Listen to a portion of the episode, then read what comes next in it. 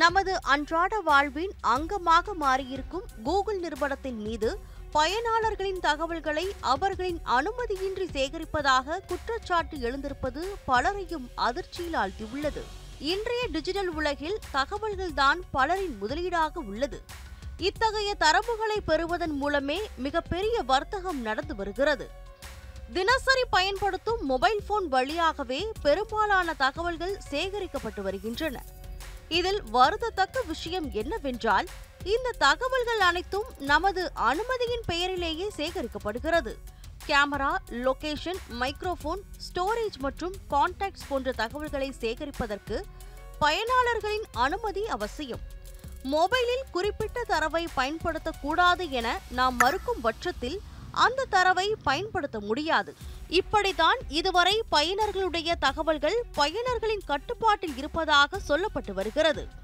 இந்த நிலையில் நாம் பெரிதும் பயன்படுத்தும் கூகுள் மீது எழுந்துள்ள குற்றச்சாட்டு பலரையும் அதிர்ச்சியில் ஆழ்த்தியுள்ளது.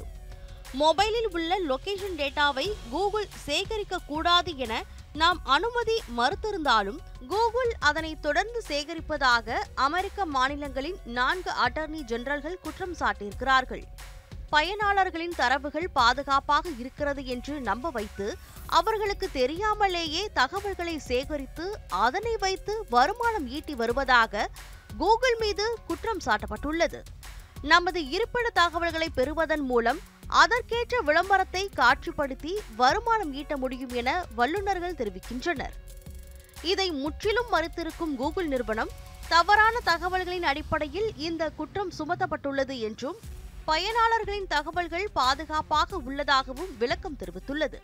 கூகுள் நிறுவனத்தின் முக்கிய வருவாயே விளம்பரங்களின் மூலம் வருகிறது என்பது குறிப்பிடத்தக்கது. குறிப்பாக இரண்டாயிரத்தி இருபத்தி ஒன்று மூன்றாம் காலாண்டில் விளம்பரம் மூலம் மட்டுமே கூகுள் நிறுவனம் நான்கு லட்சம் கோடி ரூபாய் வருமானம் ஈட்டியிருக்கிறது. Santhosh news seven Tamil.